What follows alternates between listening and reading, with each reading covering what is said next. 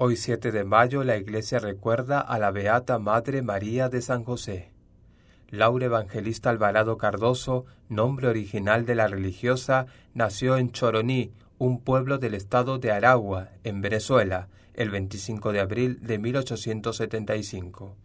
Desde su infancia llevó una vida cristiana ejemplar, a los trece años se consagró al Señor en el día de su primera comunión, el 8 de diciembre de 1888.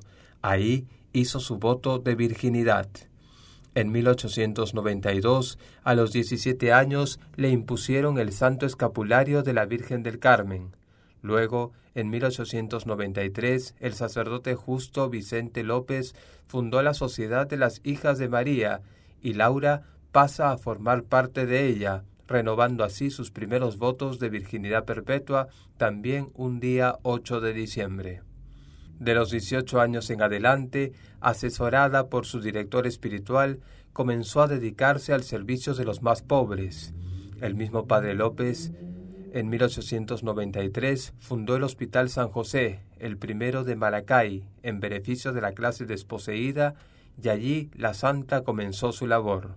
Próxima a cumplir sus 24 años, Laura recibió del padre López la dirección y administración del hospital. Después de una fructífera vida de sacrificio, caridad y ferviente amor por Jesús Eucaristía, muere santamente el 2 de abril de 1967 a los 92 años de edad. Pidamos a esta gran santa su intercesión para ser siempre serviciales con los más pobres.